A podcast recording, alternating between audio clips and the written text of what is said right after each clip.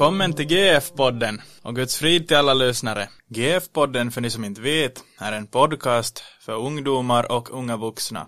Jag som talar heter Kevin Nyfelt och jag är också ansvarig redaktör för GF-podden.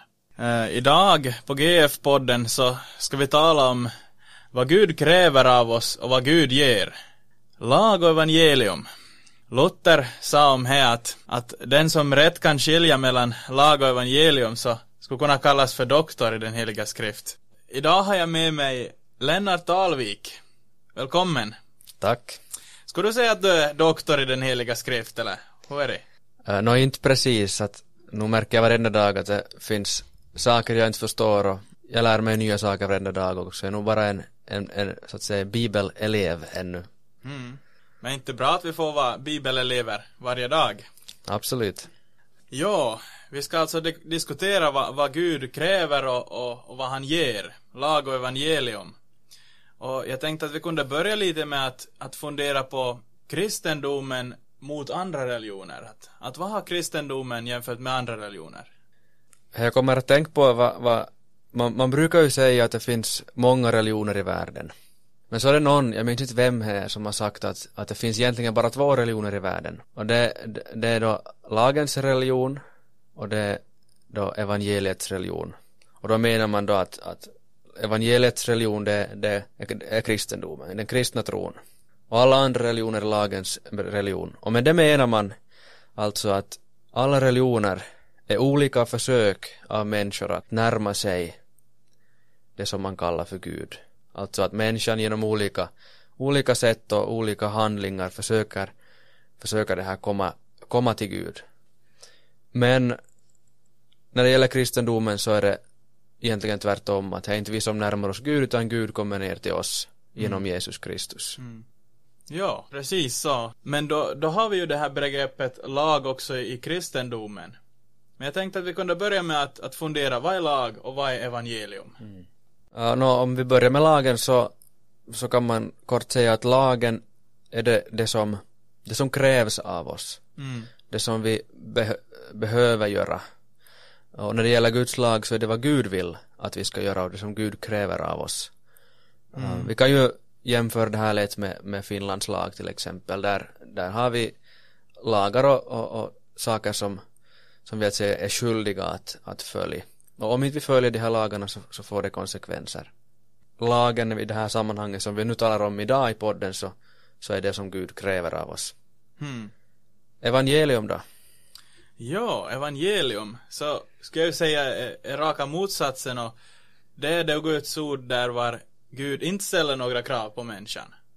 Mm. Och inte straffa heller där det bryter mot lagen. Utan liksom bara evangeliet är liksom bara det här fria erbjudandet från Guds sida. Hans nåd och förlåtelse för oss människor. Alltså, det är inte någonting som krävs av oss. Och, och det är just för, för, för Jesus skull, för det straffskål som han har tagit för människans, i människans ställe. Men nu när vi har lite kort, kort funderat på det här lag och evangelium så kan vi fundera på att vad har det gemensamt? På vilket sätt hör det ihop? det som jag tänker är, är viktigt att, att kanske till först lyfta fram är det att både lag och evangelium så, så är så att säga Guds tilltal till oss människor. Att både lagen och evangeliet kommer från Gud.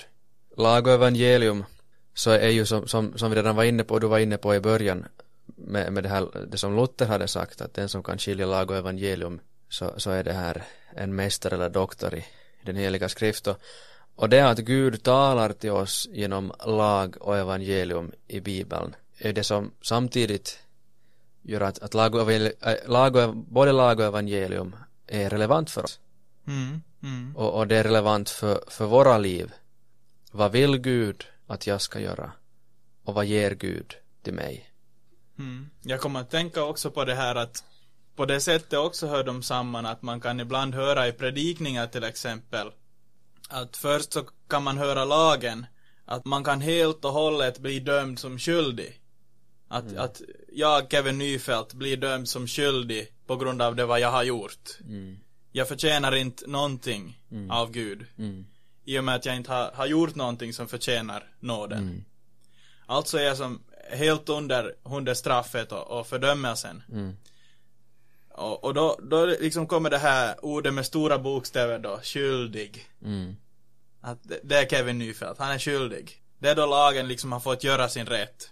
Men sen, sen strax efter i samma mening, alltså det hör ihop, så kan man höra då evangeliet om Jesus Kristus. Att man liksom predikas ända in i himlen för vad Jesus har Ja. gjort för oss.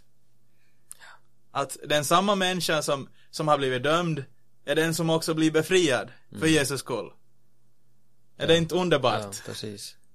Absolut, och, så, och det här betyder ju att evangeliet, det är det som, eh, som gör att vi, vi det här tror också. Mm, Vi får, eh, det väcks tro i våra hjärtan.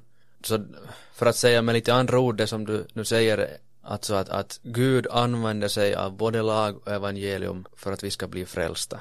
Mm, För att vi ska komma till tro. mm, Alltså, och, och det är ju också ett tydligt på hur det, hur det hänger ihop att, att utan lagen så blir evangeliet ganska obegripligt. mm, mm, Att när, när vi äh, får höra genom bibelordet vad, som, vad Gud kräver av oss. Tio buden är ju ett, ett, ett, en sammanfattning av mm, och, och liksom sammanställning av, av vad som är Guds vilja för oss människor. När då lagen får, får visa för oss att, att, att då är jag en syndare. Så då, då blir också lösningen på problemet att vi är syndare och behöver förlåtelse eh, blir också relevant. mm, Att eh, det är på samma sätt som, som en person som tror att han eller hon är frisk så förstår ju inte att varför ska jag behöva den här medicinen.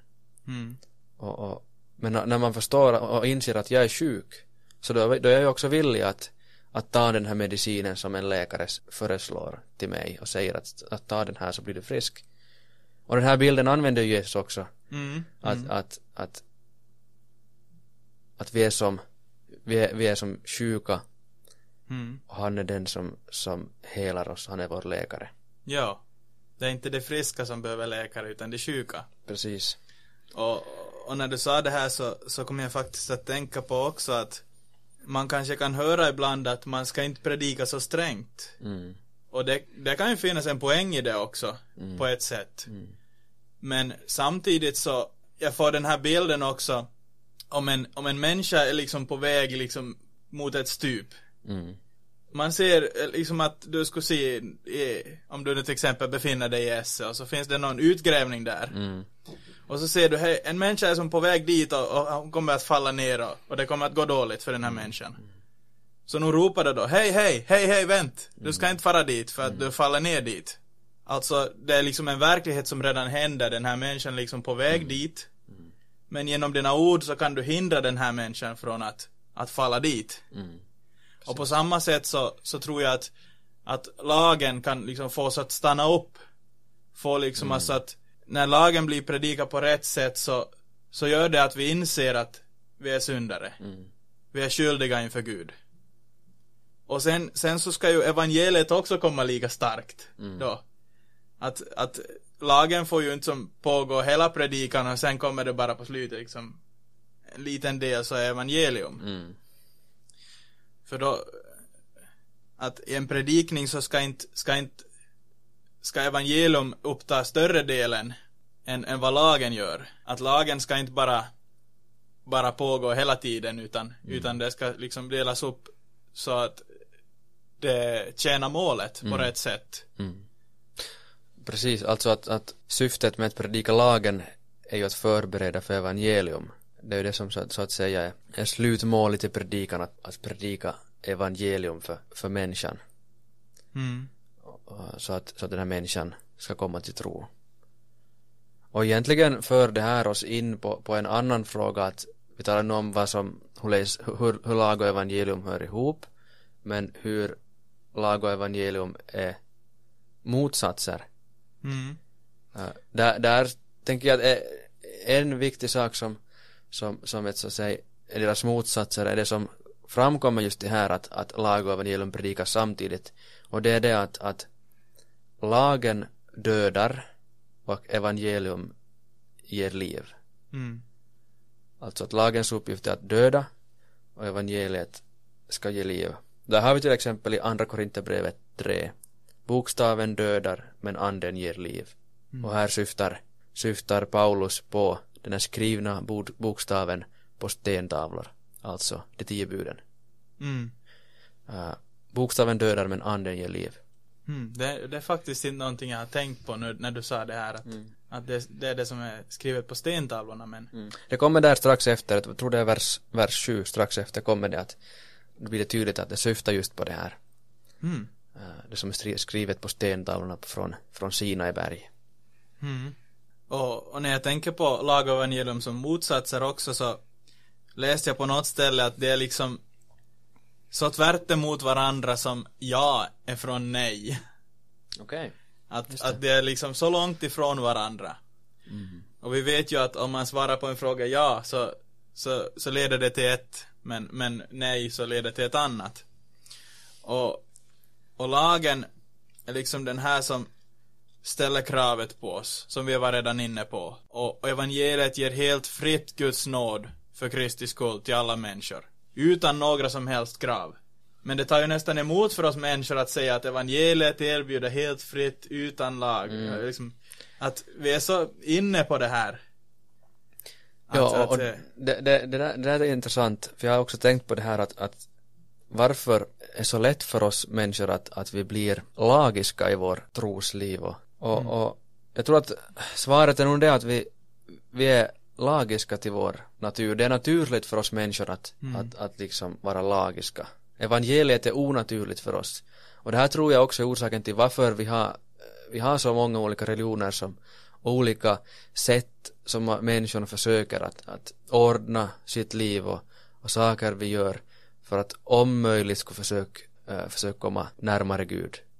Vi, vi tänker naturligt att det beror på vad, vad vi gör.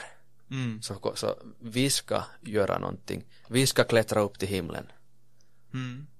Eller något liknande. Ja, och jag, jag, tänk, jag tänker på ett bibelställe som, som, som man kan kanske fundera lite kring. Det kan vara lite svårt att förstå det om man inte har det här klara lag och evangelium. Så jag tänkte att vi skulle läsa från, från Lukas evangeliets tionde kapitel, vers 25 till 28. Sedan kom en laglärd fram för att pröva honom och frågade Mästare, vad ska jag göra för att få evigt liv? Jesus sade till honom, Vad står det skrivet i lagen? Hur läser du där? Han svarade, Du ska älska Herren din Gud av hela ditt hjärta och av hela din själ och av hela din kraft och av hela ditt förstånd och din nästa som dig själv. Jesus sade till honom, Du svarade rätt, gör det så får du leva. Alltså, här på något sätt så utlovas evigt liv för den som följer lagen. Hur går det här ihop Lennart? Vad skulle du säga? Ja, just det. Jag, jag tänkte du skulle ha en förklaring på det här bibelstället. um, ja, alltså det, det som, det, det finns ju, det, problemet här är ju att, att den här mannen som kommer till Jesus har ju så att säga fel utgångspunkt. Han, han säger att vad ska jag göra för att få evigt liv? Mm. Och det verkar som att Jesus spelar med Mm. och, och, och liksom vill, vill få den här mannen att inse att, att det egentligen är omöjligt. Mm. Nåja, Jesus säger då till honom att, att vad står i lagen och, och så säger mannen vad som står i laget han, han det här citerar det här så att säga främsta budet Mm. som sammanfattar allting att, att, att älska Gud över allting och att älska sin nästa. Mm.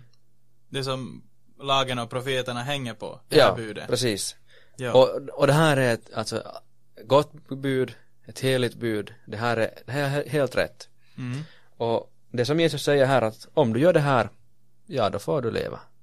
Mm. Alltså gör du det här så, så då är allt, då är allt frid och fröjd. Då, då har du det här eviga livet. Nå, om man ställer en följdfråga på det här då, skulle du säga att, att du skulle ha det eviga livet om man mäter enligt det här budet? Nej, så, så är det nog inte och, och på ett annat ställe, nu kommer jag inte direkt ihåg vilket evangelium det är men, men där så, så är det en lite liknande situation där lärjungarna sen frågar sig att vem kan då bli frälst? Mm. Och minns du vad Jesus svarar?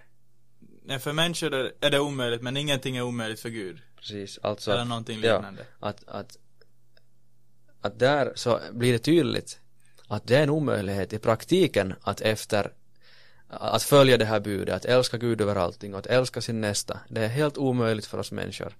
Mm. Uh, och det, det är därför som vi i praktiken inte kan mena att vi genom laggärningar kan komma inför Gud eller att vi genom att göra Mm. saker blir rättfärdiga. Utan vi är förlorade. Och det är inte för att det är dåliga bud utan för att vi är syndare och för att Mm. vi är svaga som inte, som inte klarar av att följa de, de här buden. Mm. Och vi har ju en människa som faktiskt har fullföljt lagen. Mm. Mm. Jesus Kristus. Mm. Och det är liksom han som, som säger, det är ju lite ironiskt att det är han som säger det här, Mm. som har svar, som är hela svaret. Mm. Han själv.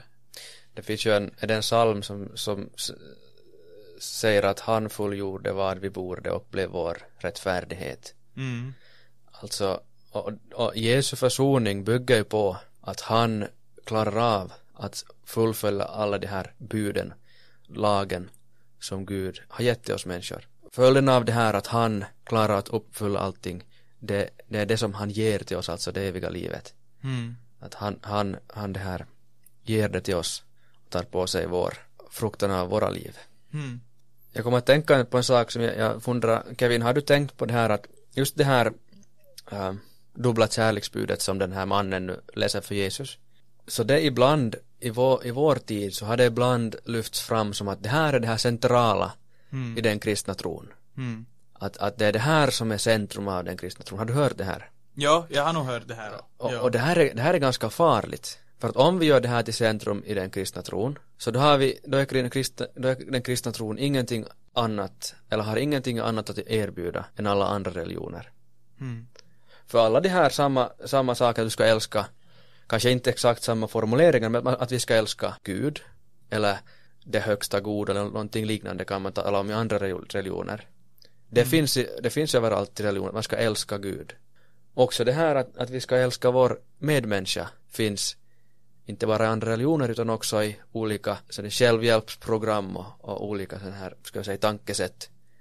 Så om vi reducerar vår kristna tro till att bara handla om att vi ska älska Gud och vår nästa, så då har vi förlorat egentligen kärnan, Mm. Evangeliet. evangeliet, precis. Evangeliet om Jesus. Att vi har förlorat syndernas förlåtelse, Mm. vi har förlorat nåden, och har vi förlorat det här, så har vi förlorat också evigt liv. Mm. Jag, jag, jag också tänker när man, när man läser det här stället så kan det lätt bli liksom att man, man hoppar över det liksom, läser snabbt bara lalalala. För att det här är någonting som man kan utan till Och inte liksom låter det träffa hjärtat att, att hur är det med mig? Mm. Älskar jag Gud över allting? Mm. Älskar jag min nästa som mig själv? Mm. Nej, inte gör jag det. Alltså, om man rent dialekt får uttryck. Mm. Att, att vi är nog, vi är nog fördärva. Men, men samtidigt också så, så kan ju lagen ha, ha någonting gott med sig. Och vad skulle du säga då, att på vilket sätt kan lagen föra någonting gott med sig? Nå, förutom det här som vi talar om, alltså att lagen förbereder för evangelium, alltså avslöjar synden och, och förbereder oss för att, för att ta emot evangelium, så har ju lagen också en, en betydelse i det kristna livet. Mm. Fast vi är kristna så, och, och liksom anden bor i oss och vi är en ny människa, så har vi ju fortfarande nog problem, problem om vi säger på det sättet. Vi, vi, är, vi har samtidigt den, gam, den gamla människan i oss som, som kämpar emot. Det här talar Paulus om i Galaterbrevet att anden och köttet strider mot varandra och, Mm. och, och vi får så att säga äh, dagligen kämpa emot den här gamla människan. Och där har också lagen en, en funktion att den, den ger för oss som en instruktion för, för det här kristna, kristna livet, hur vi ska leva som kristna. Och samtidigt fortsättningsvis efter att vi har blivit kristna så avslöjar lagen vår synd och påminner oss om igen dagligen att vi fortfarande behöver Jesus och hans, hans nåd och förlåtelse. Mm. Mm. Nu har vi talat lite om lagen, att har du några ställen, bibelställen på det vad det, det talas om evangeliet och vad det ger? I Romarbrevet 1.16 finns ju det här kända stället där Paulus skriver att jag skäms inte för evangelium, det är en Guds kraft som frälser var och en som tror. Det här innehåller ju ganska stora ord egentligen att, att, att det evangeliet är en Guds kraft och det frälser. Ja, alltså det är inte, det är inte någonting som på, på människorna, utan det är en Guds kraft. Precis. Var och en som tror. Precis. Och, och här, här tror jag vi kan behöva ta upp en, en missuppfattning, alltså ibland så, så, så kan vi tänka lite slarvigt att tron blir någon slags prestation, att det är någonting som jag bestämmer mig för att göra, att, att vi, får ett, vi får det här evangeliet presenterat för oss, och så bestämmer jag, okej okay, jag tror på det här.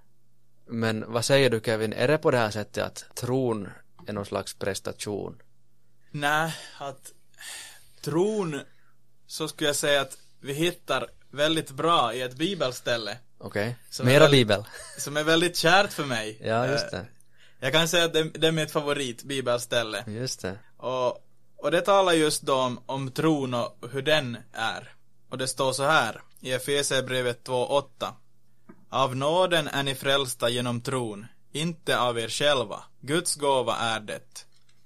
Och sen fortsätter det, inte på grund av gärningar för att ingen ska berömma sig. Så där är det ganska klart då att det står av nåden är ni frälsta genom tron. Och sen fortsätter det att säga att Guds gåva är det, inte på grund av gärningar. Om tron skulle vara en, en gärning så, så skulle han ju inte säga det på det här sättet. Utan då, då skulle han ju säga på ett annat sätt. Och han säger ju istället att av nåden är ni frälsta genom tron inte av er själva. Guds gåva är det. Mm. Alltså att tron är en gåva som Gud ger oss. Mm. Mm. Och genom, genom den så, så tar, vi, tar vi emot Guds löften. Mm. Som han ger oss i, i Bibeln. Precis, och det är, ju, det, är ju, det är ju just evangeliet som är det som ger tron. Mm. Vi har ju det här ordet i Romarbrevet att tron kommer av predikan och predikan i kraft av Kristi ord. Alltså genom Genom att Jesus predikas för oss så skänks också tron. Och det här sammanfattar ju Luther i Lilla katekesen när han förklarar tredje trosartikeln. Du minns ju hur det går Kevin. Jag tror att jag inte av mitt eget förnuft eller kraft kan tro. Jag tror att jag inte kan tro. Mm. På Jesus Kristus min Herre eller komma till honom. Utan den helige Ande har kallat mig genom evangelium, upplyst mig med sina gåvor, helgat och bevarat mig i en rätt tro. Och det här tror jag är någonting som vi behöver upprepa för oss själva gång på gång mm. uh, genom livet att jag kan inte själv tro den helige ande uh, det är han som har kallat mig det är också han som bevarar mig i tron alltså det är Guds verk från början till slut också när det gäller tron mm. jag läste faktiskt eh, i en bok så läste jag just här, den här meningen om du tror så blir du frälst betyder inte om du presterar tro blir du frälst utan det betyder på trons väg, utan någon egen godhet och utan egen prestation blir du frälst. Just det. Alltså att det är liksom på trons väg, att den helige ande liksom leder en på trons väg. Det är inte vi själva som gör det. Mm. Det kan ju ibland när vi talar om lag och evangelium i teorin verka ganska lätt. Mm. Som en lätt sak. Att okej, okay, Gud har någonting som han kräver av oss och vill att vi ska göra och sen så har han någonting han ger till oss. Men sen i praktiken i det kristna livet så kan det nog bli ganska svårt och jag tror det här som, som Luther menar när han talar som han gjorde. Mm.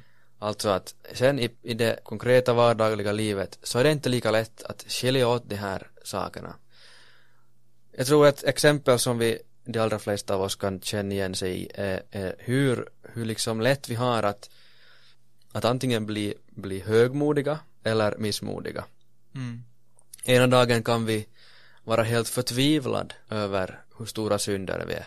För att jag har gjort det här och den här och den här synden har jag, har jag fallit i. Sen nästa dag, eller efter en tid när, när jag märker att jag har lyckats hålla mig bort från vissa synder, så då plötsligt känns det som att jag är inte är så stor syndare mera. Mm. Jag har gjort det som Gud vill.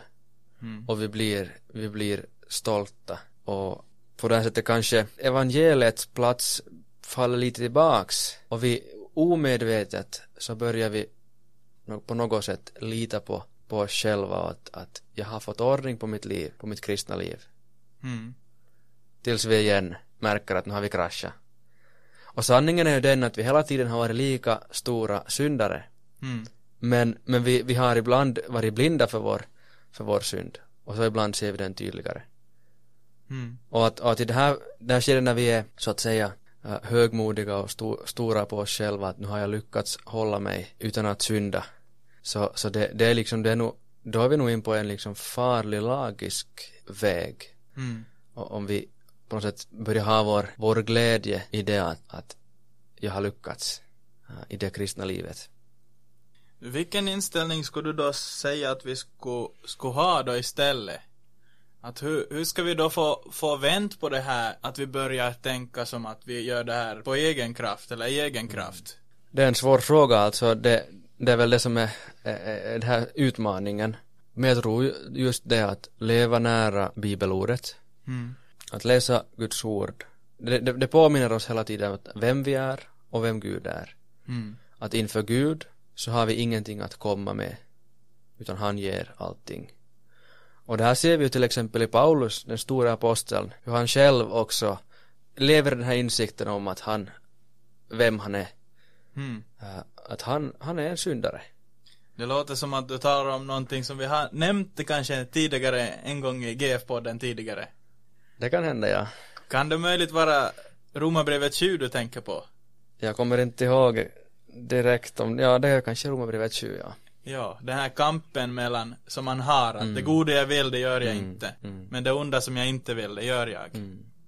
Och sen Och- säger han också att, att, att jag arma människa, vem ska frälsa mig från denna dödens kropp? Mm. Och Paulus svar på sin egen fråga är ju egentligen också svaret för oss. Han svarar ju så här att Gud vare tack Jesus Kristus vår Herre.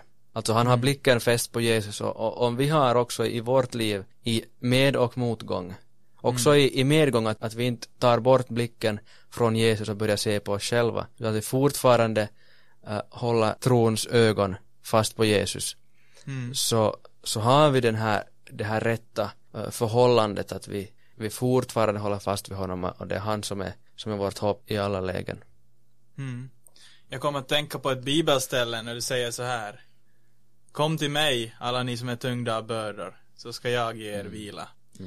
Att där har vi ju ett, ett kraftigt löfte från Jesus. Att vi som, vi som liksom trälar på i vardagen, vi arbetar på med vårt eget, kanske vi funderar för mycket på oss själva. Mm. Vi tänker på vad andra tycker om oss. Mm. Istället borde vi tänka på att komma till Jesus. Mm. Han som kan ge oss vila. Mm. Nu tror jag vi börjar ha behandla det här tema. Men jag tänkte att vi skulle som avslutning så skulle vi ta heta stolen. Mm. Och jag tänkte då, Lennart, fråga dig. Är det här lag eller evangelium? Just det som det blir en examen nu då om jag har lärt mig någonting. Ja, om du har lärt dig någonting av det här vad Just du själv och jag har sagt. Nå Lennart, är det här lag eller evangelium? Så älskade Gud världen att han utgav sin enfödde son för att var och en som tror på honom inte ska gå förlorad utan ha evigt liv. Jag tänker nog att det här är helt klart evangelium. Att här, här talas om Guds stora kärlek till, till oss. Och jag tycker på sådana här ställen är det ganska lätt att så att säga hitta evangeliet. Mm. Men om jag får få fråga tillbaks till dig Mm. så har jag ett som jag tror är lite knepigare. Okej. Du talar om favoritbibelställen och jag hittade äh, mitt favoritbibelställe i Lukas evangeliet 12. Mm. Säger Jesus så här. Var inte rädd, du lilla jord, ty er fader har beslutat att ge er riket. Nu jag skulle nog säga att det är evangelium. För att det är inte vi som har beslutat att, att Fadern ska ge oss riket utan Fadern själv som har gett oss riket. Mm. Fast det står, var inte rädd. Ja, det är nog bara trösterikt att det står var inte rädd. Mm. Att vi behöver inte på något sätt gå in i oss själva, vi behöver inte söka någonstans utan Fadern har gett oss riket. Mm. Det är klart. Det, det som vi kanske ännu kan behöva nämna är det att vi, vi ska inte heller tänka så att, att det är gamla testamentet har vi lagen och nya testamentet har vi evangelium fast vi nu tog två evangelietexter från nya testamentet. Mm, på tal om det så har jag faktiskt den här ur gamla testamentet som Okej. jag kan testa dig på. Okej. Eh, det är ju psalm 40, vers 3. Han drog mig upp ur fördärvets grop, upp ur den djupa dyn. Han ställde mina fötter på klippan och gjorde mina steg fasta. Vad skulle du säga att det här är? Och det här är också ett glädjebudskap, eller hur? Mm. Ja, det här är också en av mina favoriter faktiskt. Mm. Jag tänker att den här fördärvets grop, det är liksom synden som vi befinner oss i. Mm. Vi är som så långt borta från Gud. Mm. Jag minns vi talade tidigare, jag nämnde om det här stupet som man var på väg ner för. Ja. Vad om det är så att man själv är den här människan som dagligen är på väg ner för det här stupet? Men så kommer Gud då och drar upp oss. Eller ja, till och med att vi faller ofta och dagligen. Och varje dag så kommer Gud då liksom drar upp oss och ställer våra fötter på klippan, på fast mark. Igen. Liksom att det är han som gör allt. Det är han som är liksom aktören här. Det är inte vi själva. Mm. Och det här får, blir ju nog förmån till glädje för oss. Mm. Att Gud är liksom så nådig och god så att han liksom leder oss på trons väg. Mm. Genom evangeliet. Om Jesus Kristus. Det är ju nog bara liksom vi som får tacka och lova honom. Mm. För allt han har gjort för oss och gör alltid. Ända tills den dag när vi får stå med den vitklädda skaran i himlen. Har du lämnat någon utmaning du kommer att tänka på när det gäller det här lag och evangelium? En, en, utmaning skulle kunna vara just att fundera vid bibelläsningen och ställa de här frågorna att, att är det här nå- någonting som Gud kräver eller är det ett löfte som, som Gud ger? Mm. Det, det kan bli en, en viktig tolkningsnyckel som kan så att säga öppna upp det här bibelordet om man förstår hur bibelorden hänger ihop med andra bibelord så, så ställ dig den frågan när, när du läser bibeln är det här lag eller evangelium som Gud vill tala genom det här ordet Jag tror vi får sätta punkt här och så tackar jag dig Lennart för att du var med och, Tack själv och, och så tackar vi lyssnarna. Vi hörs.